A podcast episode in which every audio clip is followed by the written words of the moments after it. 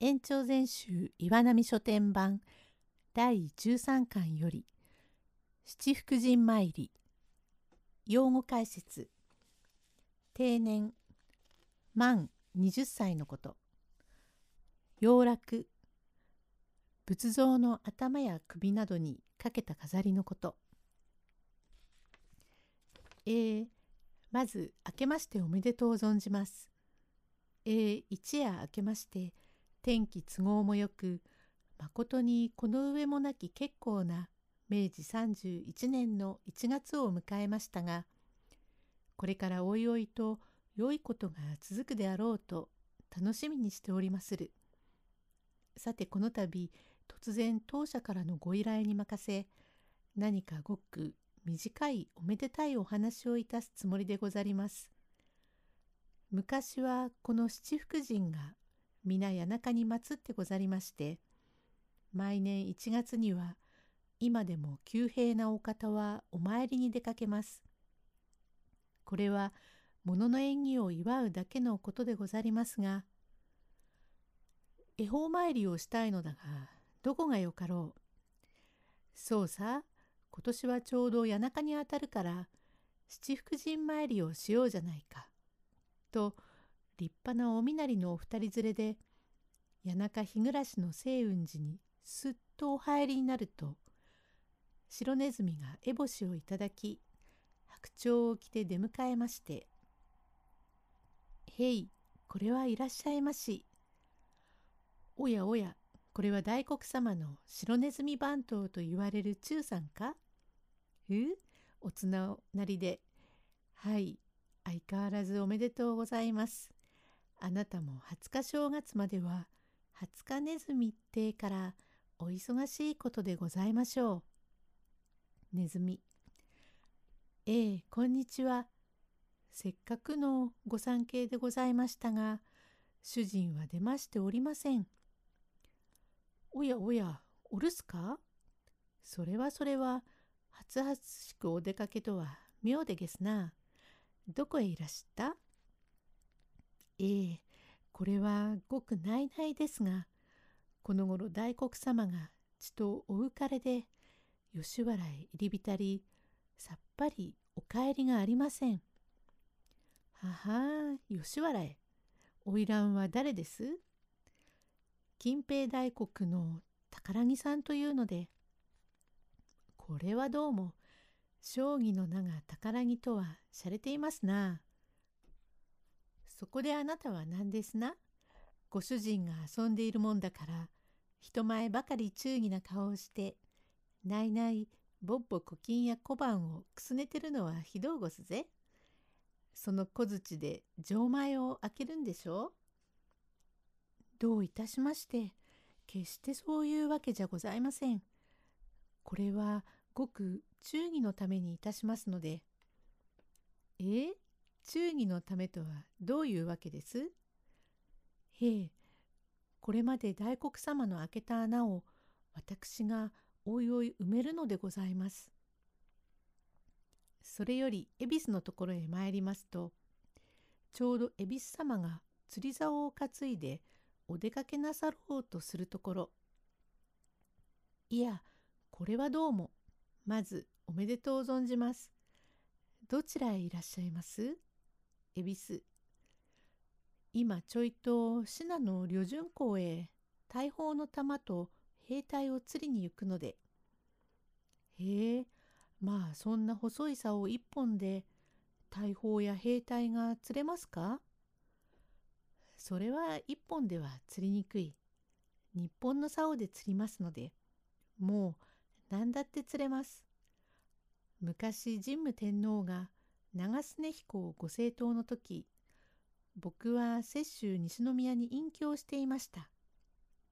体が思うように効かないからそこで退屈しのぎに漁業をして楽しんでいると官軍の矢種が尽きたということを承ったから早速矢を釣り上げて献上したところが神武天皇の魚官斜めならずそれよりいろいろ御用を命ぜられ兵糧が足りないといえば兵糧をつりて差し上げ刀剣が入用とあれば刀剣をつりて差し出し万端御用向きを引き受けました。なるほど。その合間に鯛をおつんなさるので。いや、これは恵比寿で鯛を釣るように、細い元手で大利益を引き出すという意味なんで、故に新日本で大陸軍の御用達というものは、この恵比寿が始まりですよ。へえ、なるほど。ただいまでは寝台も少しできましたから、目黒へビール会社を建てましたよ。なるほど。あれはあなたの会社ですか？さよう、恵比寿ビール湖のみことです。ふう、恵比寿ビールと濁るところなんぞは面白うごすな。しかし、お話の様子では、神武天皇様自分にはあなたも大層功がありましたろうが、明治の今日になっては別に何の功もありませんな。何、明治の世界になってもいまだに功はあります。へえ、何という？恵比寿港と申します。これから二人は田んぼを降りまして、福六十へ参詣をいたしました。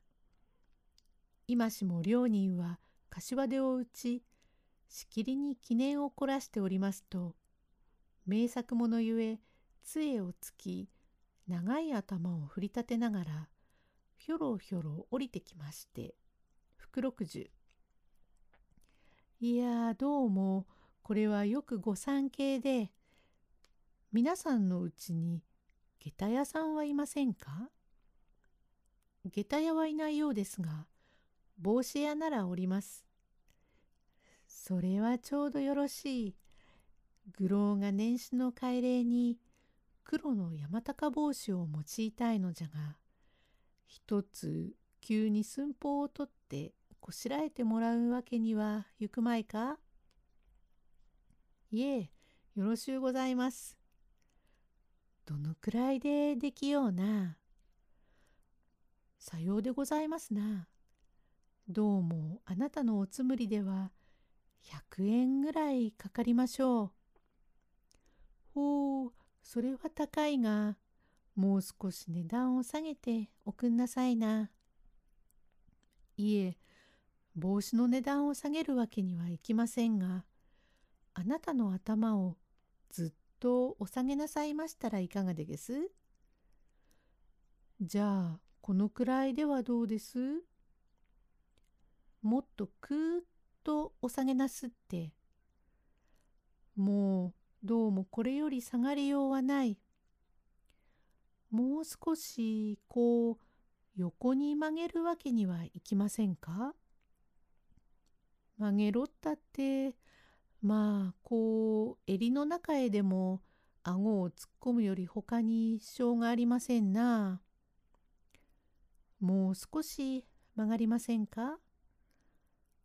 もうどうしてもこれしきゃ曲がりませんよ。じゃあそこらで思い切りましょう。えー、思い切るかえ？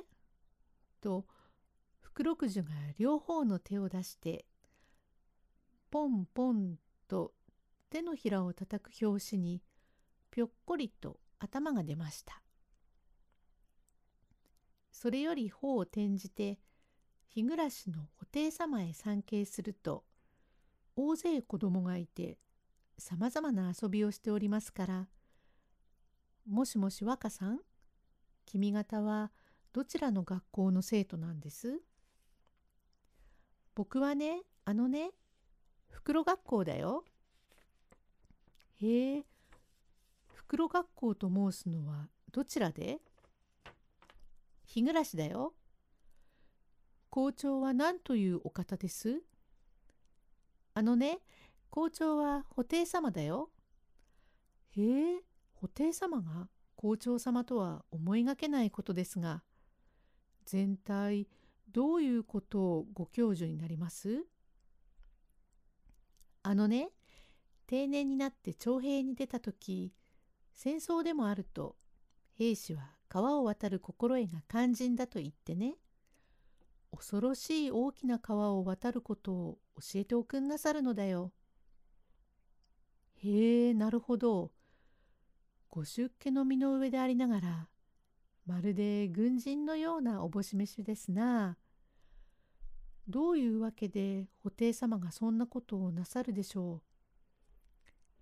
何そのわけよ。普段持っておるものが軍配うちわだから。それから毘沙門様へ回りますと、毘沙門天がいかめしく槍を突き立て、ギロギロした目つきでずっと参詣人を寝め回し、毘沙門、これ、その方は何商法じゃ？へえ、私は靴商でございますが、日頃あなた様を一生懸命に念じますゆえ、げさまにて商法も盛大に相なり、毎晩おびただしい買い手が来まして、なかなか手回りませんくらい、まことにありがとう存じます。しかしそれは夜のみで昼間はさっぱり買い手が参りませんがこれはどういうわけでございましょう？はあそのわけだ。俺の使い目を買いに使わすからじゃ。へえなるほど。一匹で百足いるのじゃから二十匹も参ったら大事であろう。へえなるほど。ムカデ様ですか。しかしおかげさまで売れることは大層売れますがその割に儲かりません。だんだん借金が増えますようで。そのわけじゃ百の足が出るのだからまた宝盛っている時はまた盛っていずる。その代わり出て行くとすぐに帰るものじゃ。へえなるほど。千両外へ出ると千里をまたすぐに帰るものじゃ。えー、なるほど。道理でご命日が虎の日でございますな。これから池の畑の弁財天へ参詣をしますと、本社は不審中で、本尊は座敷に安置してあるというから座敷へ通り、襖を開けて弁財天の像を拝そうとすると、眼中の容体、手先の具合まるで生けるがごとくその身なりを見ますると松食い鶴の裾模様金ドンスの帯を締めまして時色ちりめんのしごきを背中から肩へひらひらとかけ日の山眉の長襦袢が縦膝をしているからちらちら見える。琵琶の代わりに三味線を持っているから変だと思ってよくよく見ると下屋すき家町の元は松葉屋の抱え芸妓の鶴松だから「どうしたんだい鶴ちゃん？妙ななりをして」「おやいらっしゃい。まことにおめでとう存じます」「何おめでてえもんだそんななりをしてどうしたんだい?」何私のごひいきの旦那がお参りに来る人を担いでやるんだからこうするがよいってんですがどうしてもなりの工夫がよかないんでしょう。そうすると池の畑の空屋の旦那がご趣向をなすって紙の飾りから洋楽からすっかり空屋のお菓子でできてるんですよ。へえお菓子とは気がつかなかった。道理でお菓子と思った。うまい趣向だね。なるほど。歌手の趣向とはちょいと変わっているが、琵琶の代わりに三味線を抱えて、弁天様の真似をしたら、すぐに罰が当たりはしないか？おしまい。